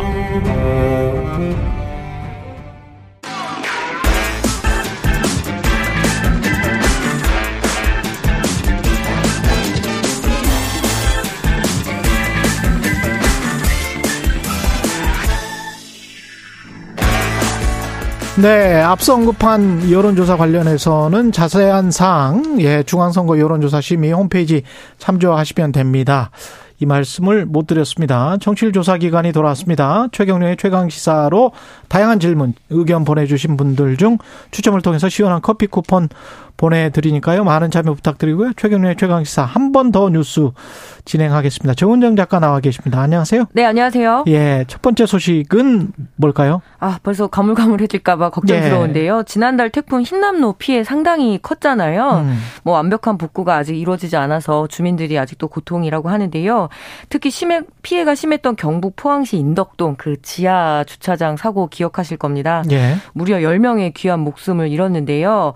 그 중에서도 가장 이렇게 시민들 눈물을 짓게 한 사연이 이 중학생인 아들이 어머니와 이렇게 어, 키워주셔서 감사하다라는 말을 남기고 떠난 일이잖아요. 음. 그런데 이 김군이 다른 피해자와 달리 사망 보험금을 수령할 수 없게 됐다고 해서 논란이 일어나고 있습니다. 사, 보험은 원래 들어놨었는데 아 민영보험이 아니라 정책보험인 시민보험입니다. 아 시민보험이군요. 예. 예. 포항시 같은 경우에는 지난달 이 주차장 침수로 순짐 주민 10명의 시민 안전보험을 청구를 해서 한 2천만 원 정도의 이 보험금이 나가게 되는데 어, 민간 보험도 아니고 시민 안전 보험인데 왜 못 받습니까? 예, 김군의 경우에는 만 15세 미만인 경우에는 이 상해 사망 보험을 들 수 없는 현행법 탓 그리고 이게 또 상법 속에 있다고 하더라고요. 그래요? 이것 때문에 보험금 수령이 어렵게 됐다고 하는데요. 만 15세 미만은 사망 담보 보험 무효라는 규정이 있다고 합니다. 상법에? 네, 왜냐하면 98년도가 우리나라 IMF 그러니까 외환 위기 때왜 음. 천만 원을 받으려고 아이의 손가락을 자른 그 사건 상당히 좀 끔찍했었잖아요. 나쁜 부모들이 있었군요. 예, 그래서 예. 혹시 이 사망 보험금이나 상해 보험금을 타기 위해서 음. 자녀들에게 위해를 가할 수 있다라는 규정 때문이거든요. 음. 뭐 하지만 그런 사례는 민영보험사의 사례 아니냐라는 지금 논란이 일어나고 있습니다. 민영보험사면 네. 그럴 것 같은데 이거 같은 경우는 아까 뭐라 그러셨죠? 시민안전보험이라며요? 예, 이 보험은 지방자치단체가 보험료를 부담하는 시민안전보험, 즉 사회복지의 영역이기도 하고요. 정책보험의 성격을 갖고 있습니다. 특히 재난 대비에 관련한 그 보험인데요. 뭐 우리가 예. 다 확인을 했고 다 봤잖아요. 그렇죠. 모든 국민이 이 일이 의도적이지도 않고 너무나 불행한 사건이다라는 것을 알고 있지만 또 포항시 관계자도 노력을 안 한 건 아니라고 하더라고요. 예. 시민안전보험을 계약한 한국지방재 재정 공제에 모든 시민이 가입할 수 있도록 해달라고 요구를 했지만 상법상 불가능하다라는 그런 답변만을 받았다고 합니다. 근데 따지고 보면 자연재해나 재난 또 감염병 등이 나이를 가리지는 않잖아요. 이게 왜 예외 조항 같은 게 없죠? 예, 그래서 이 예외 규정 때문에 세월호 참사 당시에 네. 이그 사망보험금을 수령할 수 없었던 일이 있어서 이 문제를 국회에서 한번 논의를 했었다고 합니다. 결국에는 근데 20대 국회에서 문턱을 넘지 못하고 계류가 돼버리고 말았고요. 그래서 이번에 이렇게 다시 이제 그 논의에 올라오는데요. 음. 아무래도 모든 국민들도 이해를 가지 이해를 하기 굉장히 어려운 거죠. 생각해 보면 재난 같은 경우엔 특히 취약한 어린이나 청소년들에게 더 위험할 수도 그러니까요. 있잖아요. 네. 그런데 이런 불합리한 조치가 지금 개선되지 않고 있고요. 그리고 또 지방선거 선 거에서 이 각 지바 지자체장들이 시민 안전보험 공약 웬만하면 다 내세우거든요. 음. 하지만 이런 중요한 상황에서 제대로 작동되지 않는다라면 다시 한번 점검을 해봐야 되겠고 당연히 정치 건들에서는 나서서 이 예외 규정에 대한 부분들을 당연히 또 이렇게 개선을 해야 되겠죠. 국회에서 법 개정을 해야 되는 사안이군요. 네, 그렇습니다. 그래도 소급 적용은 안 될 것 같은데 네. 법 개정을 하고 나서는 그렇죠. 그래서 뭐 댓글들을 안타깝네요. 보니까 2천만 원이 뭐 그렇게 큰 돈이냐 그렇게 하는데 이거는 최소한의 위로금이고 그렇죠. 또 예, 시민으로서의 어떤 권리이기 때문에 음. 반드시 이번에는 예, 개선이 돼야 될 것 같습니다. 다음 소식은 이란 소식인데요. 예. 네, 이란의 히잡 투쟁 소식이라고도 할 수 있고요. 예, 지난 지난달 이란에서 이 테헤란으로 여행을 왔던 그 쿠르드족 여성 마사 아미니 사건을 잘 아실 겁니다. 네. 예, 이란의 이슬람 근본주의와 이 정부에 반대하는 시위가 잦아들기는커녕 확산 일로에 젖어들었다고 하는데요. 예, 특히 10대들까지 반정부 시위에 참여해서 여성 인권을 쟁취하기 위한 시위가 이어지고 있다고 합니다. 마사 예. 아미니가 경찰에 체포됐다가 이제 의문사한 여성입니다. 예, 예. 심장마비로 그냥 이렇게 유야무야 넘어갈 뻔했던 거를 여 여성 기자 닐루파 기자가 폭로를 하면서 드디어 음. 이렇게 알려지게 된 건데요. 예, 반정부 시위에 근데 참여했다가 이번에는 17세의 학생인 니카 샤카람이라는 학생이 또 사망에 이르게 또 됐습니다. 사망했어요? 그런데 의문사에 가깝게 왜 죽었는지 어떻게 된 건지에 대한 이야기도 지금 명확하지가 않아서 니카 샤카람이 예, 그래서 이번에는 이란의 10대 소녀들 그리고 학생 여기서 소녀라고 말씀드리지만 음. 지금 남성들도 반정부 시위에 함께 다 참여를 하고 있 거든요. 그렇죠. 어, 좀 찾아보니까 벌써 이 시위로 154명이 사망을 하고 2,000명 이상 체포가 된 아주 좀 심각한 인권 탄압 사례이긴 한데요. 네. 지난 10월 1일에 주한 그 이란 대사관 앞에서도 시위가 벌어져서 몇백 명, 수백 명의 이란 그 이란인들이 와서 이 시위에 동참을 했었습니다. 그래서 어떤 동년배 10대 여학생들이 드디어 음. 이제 시위에 나서게 되면서 더욱더 확장 국면인데요.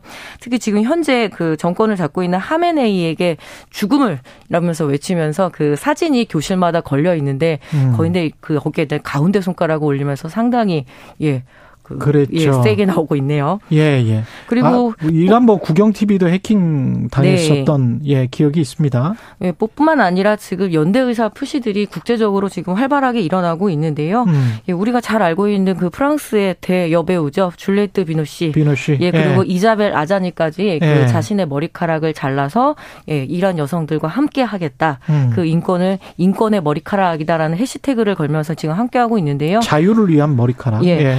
해시태그 hair hair for freedom 이렇게 나와 있네요. 예. 예. 뿐만 아니라 지금 그 이라, 유럽 정치권도 동참을 하고 있습니다. 이라크계인 음. 스웨덴의 아비르 유럽 의회 의원은 지난 4일 유럽 의회 연단에 올라서 역시 머리카락을 자르면서 또 쿠르드어로 여성 생명 자유를 이렇게 외치면서 어 그 관심과 그리고 연대를 호소를 했는데요. 예. 예, 뭐 지금 점점점 이 확산 일로로 커지기는 하지만 중요한 거는 어, 안전이잖아요. 시민, 이란 시민들의 안전이잖아요. 예. 그래서 그 부분에 대해서 국제사회가 우크라이나 전쟁만큼 또 관심을 좀 모아야 되지 않을까 싶고요. 네. 여성 인권 문제가 이란이 정말 심각하죠. 예. 1979년 이전에 그 이슬람 혁명 전에는요. 정말 짧은 미니스커트도 있고 그리고 이런 스카프나 히잡도 선택이었고요. 그리고 남녀 분리 정책도 없어서 남녀 공학에서 활발하게 공부도 하고 또 예, 사랑도 하고 이랬었는데 음. 그러니까 지금의 이슬람 체제가 당연했던 거는 아니죠. 또 혹자들은 이게 이슬람만의 문제라고 생각을 하지만 결국에는 이 전국 전 세계 어떤 여성 인권의 문제이기도 음. 하고요. 예, 남성들도 함께 하고 있는 예, 인권 증진, 보편적인 그 가치를 향해서 뚜벅뚜벅 나아가는데 유독 좀 한국에서는 그냥 이렇게 좀 단신 처리가 되는 것 같아요. 그래서 예. 오늘 좀 일부러 예, 좀 소식 좀 전하고 싶어서 들어왔습니다. 잘 가져오셨습니다. BBC 네. 등에서도 계속 뭐 보도를 하고 있더라고요. 예, 아, 한국 예. 한국에서는 조금 좀 가볍게 처리가 되고 있는 것 같은데 중요한 문제입니다. 네. 예, 한 번 더 뉴스 정은정 작가였습니다. 고맙습니다. 네, 감사합니다.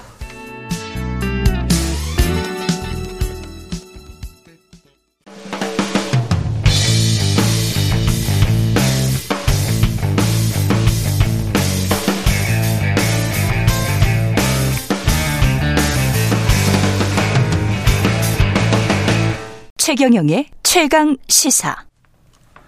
네, 북한의 도발이 연이어 계속되고 있고요. 한반도뿐만 아니라 국제 정세의 긴장도가 높아지고 있습니다. 어떻게 돌파구를 찾을 수 있을지 막막하기만 한데요. 최근 다시 평화라는 제목의 책이 나왔습니다. 한반도의 peacemaker로 불리는 임동원 전 통일부 장관이 펴낸 자서전인데요. 예. 관련해서 임동원 전 장관 모시고 어, 요즘 현안 그리고 한국 현대사의 그리고 한반도 평화의 문제를 좀 자세하게 짚어보겠습니다. 안녕하십니까, 장관님? 안녕하십니까? 예. 장관님이 1933년 생이시면 아흔이시네요. 예. 예. 평화북도에서 태어나셨고, 그 외교관, 육사 거치셔서 외교관, 그리고 뭐 대사 하셨다가 통일부 장관 되셨잖아요. 네. 예. 노태우 정부에서도 관련해서 한반도 평화를 위해서 일하셨고 김대중 정부에서도 큰 역할을 하셨고 네. 그랬습니다. 그 제가 이렇게 쭉 보다가 보니까 김일성, 김정일, 김정은 이 삼내를 다 만나셨습니다. 예. 유일한 남측 인사 아니세요? 글쎄 아마 그런 것 같습니다. 어, 김정은 지금 현재 김정은 위원장 북한을 집권하고 있는 김정은 위원장은 어떤 사람입니까? 김정은 위원장은 오찬 속상에서 같이 식사하면서 잠깐 만났습니다. 뭐 예. 뭐 많은 대화를 하거나 이러진 않았기 때문에 음. 그 전에 그 할아버지, 아버지 김일성, 예. 김정일 위원장하고는 뭐 많은 대화도 나눌 기회가 있었는데 음. 김정은 위원장은 오찬숙사에서 만나본 인상으로는 음. 상당히 이성적인 분이 아닌가 이런 아. 느낌을 받았어요. 이성적이다. 냉, 네, 냉철하고 음. 이성적이고 그런 것 같더라고요. 네. 그건 제가 받은 인상이고요. 네. 자세한 건 제가 직접 그렇죠. 뭐 대화하고 이러지 않았기 때문에 말씀드리기가 어렵네요. 그렇지만 김일성, 김정일 그 두두 사람을 만났기 때문에 그걸 통해서 또 북한과 관련해서는 또 굉장히 많은 사전 지식이 있으시기 때문에 북 이게 북한의 김정은 위원장이 지금 현재 가장 그럼 걱정하고 있는 건 뭘까? 이성적이고 냉철한 사람이다라고 말씀을 하셨는데 뭘 계산하고 이렇게 계속 미사일을 쏘는 것일까? 최근 보름 동안에 한 일곱 발을 쐈잖아요. 북한이 요새 미사일 발사하는 것은 뭐 우리가 상식적으로 다 잘 알고 있는 바와 같이 한미일 군사훈련, 연합훈련, 음. 미국의 레이간 항공모함 전단이 동해에 출동하고 그래서 상당히 그걸 위협으로 북한은 느끼지 않겠습니까? 음. 거기에 대응하기 위한 조치가 아닌가 이런 생각이 듭니다. 북한은 위협으로 느껴서 거기에 그렇죠. 대응하는 거다. 그렇죠. 어. 그리고 자기들도 같이 무력 시위를 하는 것이죠. 그러면 거기에 어떤 우리는 언제든 공격할 수 있다.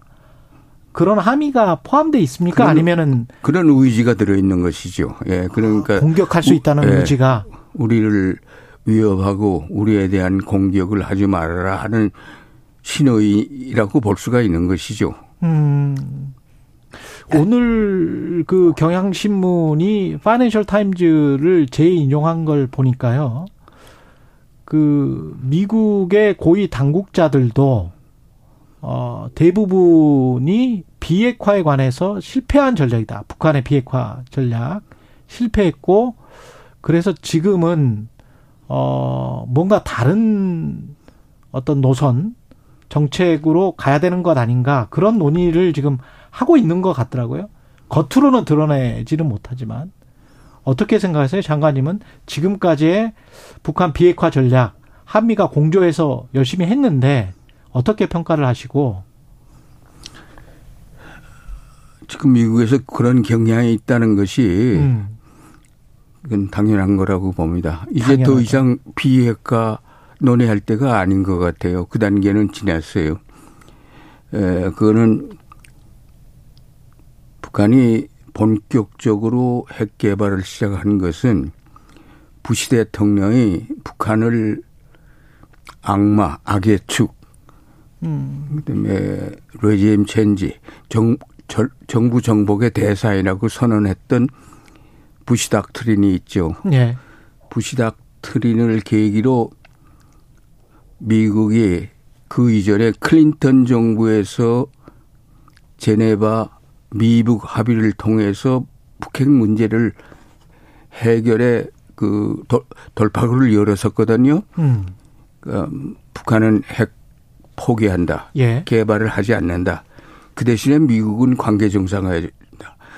적대 관계 해소한다. 하는 거하고 맞바꿨죠. 기브앤 테이크죠. 예. 주고받고 식으로 해가지고 그걸 지켜왔어요. 근데 8년 동안 잘 유지돼 왔는데 부시 대통령은 그건 미, 위대한 미국이 이 불량국가 북한에 대한 굴욕적인 합의라고 반대해 왔었는데 집권하면서 그 제네바 합의 파기시켰거든요. 예, 맞습니다. 예.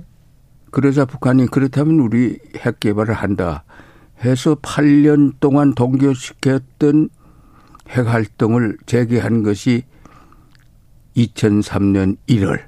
그때부터 15년 동안 꾸준히 미국의 군사적 압박, 경제적 제재에도 불구하고 해서 결국은 2017년 말에는 자기들이 핵무력을 갖는데 성공했다고 선언하게 되지 않습니까? 예. 15년 동안. 그리고는 이제 핵 억제력을 가졌기 때문에 이제부터 협상에 나선다. 그 미국하고 음. 협상하기를 바란다. 해서 트럼프하고 싱가포르에서 만나서 아주 훌륭한 합의를 했죠. 그 합의가 지켜졌다면은 한반도에 평화가 올 수 있고 핵 문제 해결될 수 있었죠. 그 합의가 세 가지의 중요한 내용이 들어 있어요. 예. 제 1조가 제첫 번째 항에 미국은 지난 70년 동안 유지해온 북한에 대한 적대 관계를 해소하고 음. 관계 정상화를 해 나간다.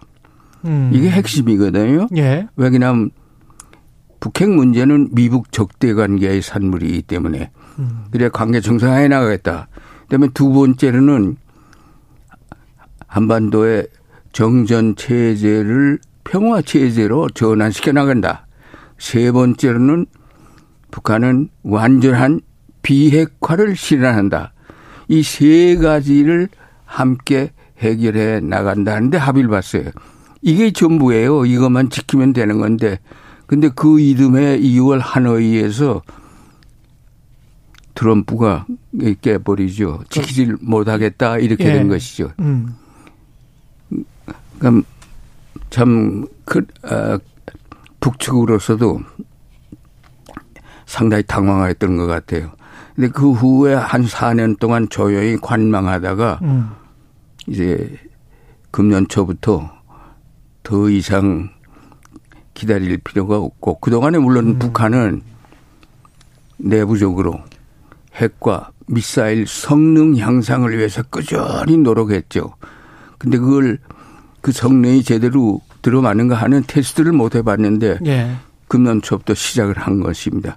그런데 마침 또 한미일 군사 훈련이 전개되면서 같이 무력 시비를 하게 됐던 것이죠.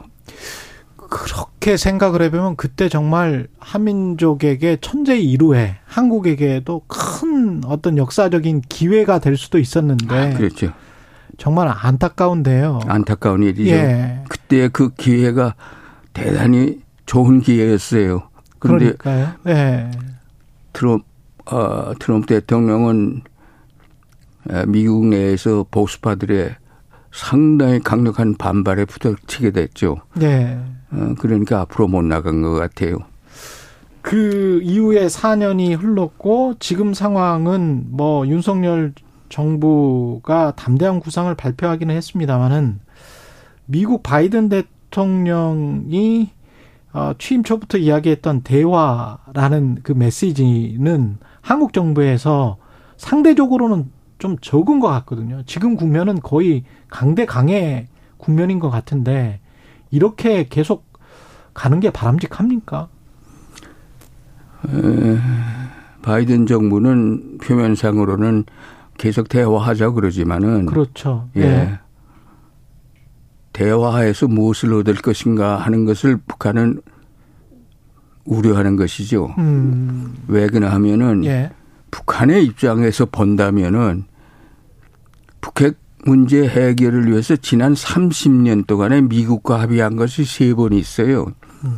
첫 번째가 클린턴 대통령 때의 제네바 미북 합의 1994년. 예. 음. 그 이건 잘 지켜져 와서 8년 동안 지켜져 왔었거든요. 그러다 이제 부시가 그걸 깼고 폐기 파기했단 말이에요. 예.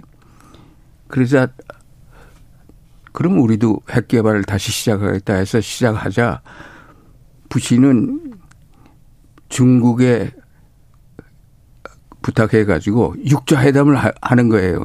음. 그래서 육자 회담에서 9월에 2005년 9월에 훌륭한 합의를 또 했어요.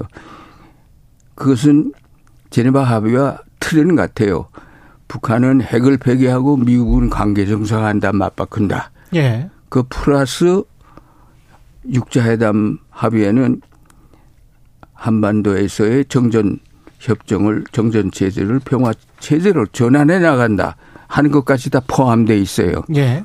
근데 이걸 지키기 위한 노력을 뭐 몇 년 동안 하긴 했지만은 음. 이것도 실패합니다. 미국이 부시 정부 마지막에 에, 북한이 받아들이기 어려운 조건을 내세워 가지고 결국은 깨지고 말죠. 예. 두 번째고 세 번째가 이제 트럼프 대통령하고 싱가포르 합의예요. 음. 근데 세 번을 30년 동안 해봤는데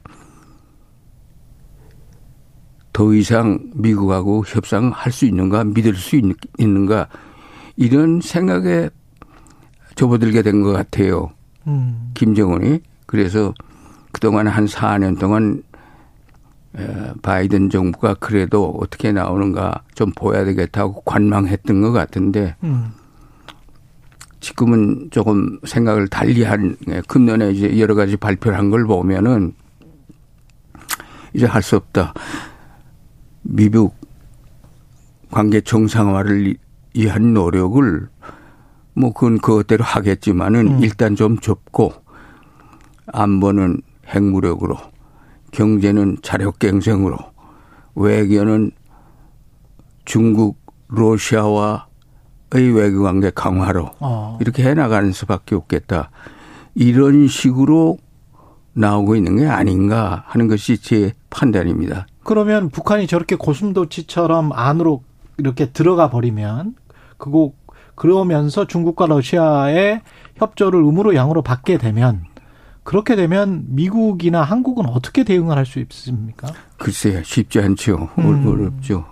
그럼에도 불구하고 한국은 노력을 해야죠. 예. 어, 한반도 문제에 네 가지의 핵심 과제가 있어요. 지난 30년 동안. 예. 첫 번째 과제는 물론 남북 관계를 불신과 대결의 관계를 화해 협력 관계로 바꾸어 나가는 겁니다. 그래서 30년 동안 우리가 노력했잖아요. 음. 남북 기본 합의서 6.15 남북 공동선언 14선언 그리고 2018년 문재인 정부 때 평양 선언 등등으로 연, 아주 남북이 상당히 노력했어요. 예. 가다 서다 전진하다 후퇴하다 하면서 지금까지 왔죠. 계속 해야 되겠죠. 그럼에도 불구하고. 두 번째는 미국과 북한의 적대 관계가 해소돼야 됩니다. 북한, 미국이 북한에 대한 적대시 정책을 해소하고 버리고 관계 정상화에 나와야 되는 문제가 있어요. 그 다음에 세 번째는 비핵화 문제가 있어요. 그 다음에 세 번째는, 아, 네 번째는 정전 체제를 평화 체제로 전환하는 문제가 있어요. 음. 그 평화를 만들어 가야 된다 하는 문제가 있어요. 그래서 지금 뭐 여러 가지 어려운 상황에 과거에도 많이 부닥쳤는데 지금 더 어려운 상황이 됐다는 것은 사실인데 예. 그럼에도 불구하고 이 네 가지 문제를 포괄적으로 단계적으로 해결하기 위한 노력을 해야 됩니다. 그걸 하자고 한미 간에 음. 미북 간에 국제적으로 또 중국과도 합의한 게 있어요. 그건 뭔가 하면 한반도 문제 해결을 위한 사자 평화회담 개최입니다. 음.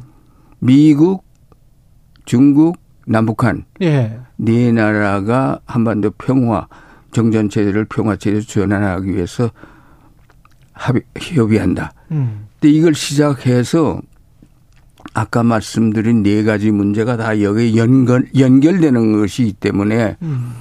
상당히 어려운 과정이고 시간이 오래 걸리겠지만은 한반도의 평화를 만들기 위한 노력을 피스메이킹 프로세스를 계속해 나가는 수밖에 없죠.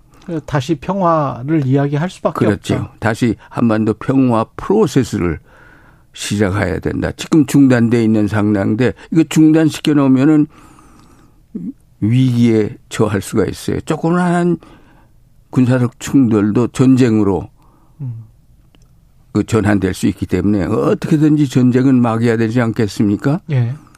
그러기 위해서는 군사적 충돌이 일어나지 않도록 노력해야 되지 않겠습니까? 음. 그렇다면 과거에 남북 간에 합의한 군사 합의 군사적 신뢰 구축 조치에 대한 합의가 있어요. 이걸 지키면서 군사적 충돌은 막이야지요. 음. 그래서 우리 정부가 이거 우리 지키겠다. 그 북한도 같이 지키자. 이렇게 해서 이걸 지키면서 긴장을 완화하고 그다음에 평화를 만들어가는 힘겨운 노력을 다시 하는 수밖에 없다. 저는 그렇게 생각합니다. 근데 해외 그 남북 관계 전문가 그런 이야기를 하던데 한국과 미국이 군사력을 계속 증강하는 상황에서 북한에게 완전한 비핵화를 요구하는 거는 어그 어불성설이다. 북한 입장에서는.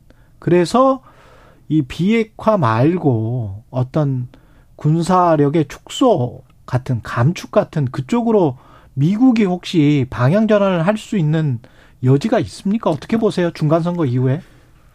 그것이 해결 방법의 하나일 그러니까. 겁니다. 그 아. 방법밖에 아. 현재는 딴 방법을 생각할 수가 없죠. 지금처럼 북한 보고 핵 내려놔 음. 손두 손 들어 이런 접근 방법은 계속 실패했잖아요. 북한 그, 절대 받아들이지 않을 것이고. 이젠 더 안 받아들이죠. 핵 무력을 음. 완성했다고 하는 마당에 받아들이겠습니까? 예. 그러니까 새로운 접근 방법을 모색해야 되지 않겠는가. 음. 그래서 그런 얘기들이 나오고 그런 모색이 시작되고 있다고 저는 보고 예, 그렇게 돼야 되지 않겠는가 봅니다. 그 그런 논의들이 국내에서 좀 더 활발하게 돼야 될 것 같은데 지금 양상은 어 북한이 7차 핵실험을 하면 어 문재인 문재인 정부 때 실현된 9.19 군사합의를 파기할 가능성을 검토하겠다. 지금 현재 정부 윤석열 정부는 그렇단 말이죠. 9.19 군사합의를 그쪽에서 핵실험을 하면 파기를 해야 됩니까? 아니죠. 오히려 더 그걸 지키도록 노력해야죠. 음. 어, 핵실험 할 겁니다. 7차뿐만 아니라 8차까지도 나갈지 모르죠. 네.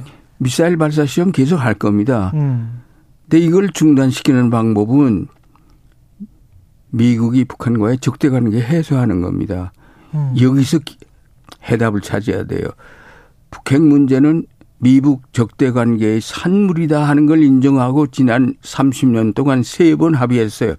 핵 포기, 미북 관계 정상화 맞바꾸는 제네바 와. 합의도 그렇고 육자 회담 9.19 합의도 그렇고 몇 년 전 트럼프와의 싱가포르 합의도 그렇고 똑같아요 공식이. 음. 근데 이쪽 미북 적대 관계 해소 음. 이거 없이 이것만 되게 어렵게 돼 있다 이거죠. 또 그거 그렇게 해야 된다고 양측이 모두 다 합의가 돼 있는데 음. 자꾸 이쪽은 안 해주고 저쪽만 하라 하면 되겠습니까? 그건 힘들죠. 양자 병행해서 해결해 나가야 되겠죠. 그럼 미국 그 양 당사자 우리 입장에서 봤을 때는 한국은 그때는 삼자가 되잖아요. 그러면 한국은 미국 적대 관계 해소를 위해서 한국 정부는 뭘 해야 됩니까? 한국, 한국 정부대로 미국을 음. 설득하고 정책 공조를 위해서 노력해야죠. 김대중 예. 정부 때 트럼프 정부와 했던 것 같이. 아, 아 트럼프가 아니라 클린턴 정부와 같이 했던, 했던 것 같이. 아주 아, 정책 공조를 잘해서 한반도 평화 프로세스를 시작한 것이 음. 클린턴 김대중 정부 때였죠.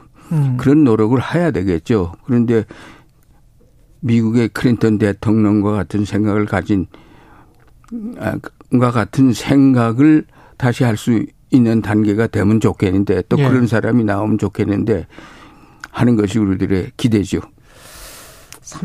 33년생이시면 제 손친이 이제 32년생이셨는데 아.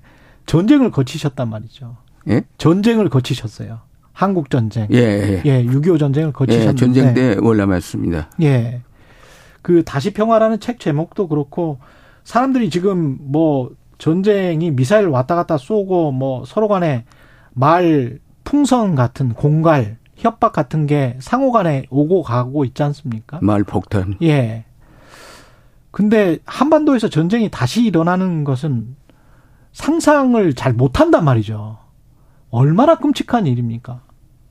어떻게 생각하세요? 전쟁을 거치신 분으로서? 절대로 일어나면 안 되죠. 음. 예. 6.25 전쟁을 한번 겪었지 않습니까? 예. 전쟁은 우리가 6.15 전쟁을 통해서 배운 것은 뭐인가? 전쟁은 평화도 가져오지 못하고 통일도 가져오지 못한다는 거예요. 예. 다시 전쟁이 일어나도 똑같은 상황이 벌어질 거라고 예상할 수가 있는 겁니다. 그래서 전쟁은 엄청난 인명 피해를 가져왔고 국토를 초토화했잖아요. 네. 다시 그러기를 원하는 겁니까? 우리는 다 잘 살기를 원하는 거 아닙니까? 그래서 어떻게든지 전쟁은 막아야 된다. 음. 그걸 막기 위한 지혜를 발휘해야 된다 하는 음. 것이죠. 아, 김애인님, 알기 쉬운 역사 시간 같아요. 귀에 쏙쏙 감사합니다. 이런 말씀을 하셨습니다. 저도 많이 배우고 있습니다. 그 자서전을 통해서 장관님께서 말씀하시고자 했던 것 자서전 보니까 개인사도 말, 많이 말씀하셨던데요. 어떻게 그 어떤 말씀을 하시고 싶었습니까? 저는 이 자서전을 통해서 제 삶을 통해서 어, 느낀 것을 후손들에게 또 음. 젊은 세들에게 도움이 되기 위해서 제 개인적인 삶 위주보다는 제가 살아오던 어, 살아오면서 참여하고 어 경험했던 이런 시대 사항, 음. 역사 이것을 요약해서 기술해서 우리 젊은 세대 후손들에게 한국 현대사에 대한 이해를 돕는데 조금 도움이 되지 않겠는가 해서 이 책을 썼고 두 번째로는 그동안 제가 살아오는 기간 동안에 많은 분들의 사랑과 지도를 받았습니다. 예.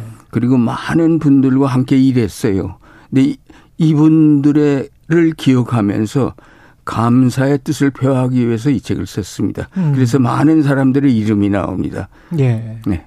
그 중에서 장관님께서 꼭 들려주고 싶은 역사적인 장면, 우리 민족이 꼭 좀 알고 있어야 될, 되새겨야 될 역사적 장면 같은 게 뭐가 있을까요? 어, 글쎄, 역사적인 장면으로 제가 세 가지를 말씀드릴 수 있는데, 예. 냉전 시대 제가 군대에서 근무하던 시기에는 자주 국방을 위해서 어떻게 노력했는가. 음. 예, 박정희 대통령의 위대한 결단을 내리고 그래서 자주국방 율곡 계획, 율곡 사업을 추진해서 오늘날 방위 산업을 육성하게 된 거예요. 율곡 사업이 노태우 예. 예. 중화공업 건설해가지고. 예. 예. 그 지금은 K9 자주포, 뭐 K2 전차 해외 수출하기까지 됐잖아요. 그렇죠. 그 대목에 대해서 제가 참여를 했기 때문에 거기에 음. 대해서 썼고 음. 두 번째는 노태우 대통령 시기인데 음. 남북 고위급 회담을 통해서 남북 기본 합의서를 채택했지 않습니까? 예. 남북 기본 합의서가 탈냉전 시대의 남북 관계를 규정하는 이렇게 해 나가자 하는 기본 장전입니다. 음. 지금까지도 거기에 토대를 두고 모든 것이 전개되고 있어요. 예. 이거. 그다음에 세 번째는 김대중 대통령을 만나서 역사적인 남북 정상회담을 성사시키고 6.15 남북 공동선언을 채택함으로써 남북 기본 합의서는 합의만 했지 실천을 못했던 것인데 6.15 남북 공동선언을 통해서 남북 기본 합의서를 실천해 나아갑니다. 그래서 남북 화해 협력의 새 시대를 열어나고 열어나가고 한반도 평화 프로세스를 시작했던 것이죠. 음. 그세 가지를 저는 지적하고 싶습니다. 다 합쳐 보면 한마디로 요약해서 자주 국방을 통한 평화입니까? 그렇죠. 네. 그거는 방어적인 자주 국방을 통한 평화. 음. 냉전 시대. 음. 탈냉전 시대는 남북 화해 협력을 통한 평화. 음. 미국과의 정책 공조를 통한 평화. 평화. 이랬죠. 좀 잘 됐으면 좋겠습니다. 예. 좀 위험한 시기인데 정말 어 선생님 같은 장관님 같은 그 현명한 말씀이 좀 필요할 것 같습니다. 이 마지막으로 한 10초, 20초밖에 안 남았는데 현 정부에게 어떻게 했으면 좋겠다라고 좀 말씀해 주실 수 있을까요? 아, 뭐, 현 정부도 나름대로 열심히 음. 잘하기 위해서 노력하겠죠. 그러나 예. 과거의 경험들을 어, 잊지 말고 음. 과거로부터 역사로부터 배우는 지혜를 좀 더 발휘할 필요가 있지 않겠는가 이 한마디를 하고 싶습니다. 예. 여기까지 말씀 듣겠습니다. 최근 좌서전 다시 평화를 펴낸 임동원 전 장관이었습니다. 고맙습니다, 장관님. 감사합니다. 예. 10월 11일 화요일 KBS 라디오 최경령의 최강 시사였습니다. 고맙습니다.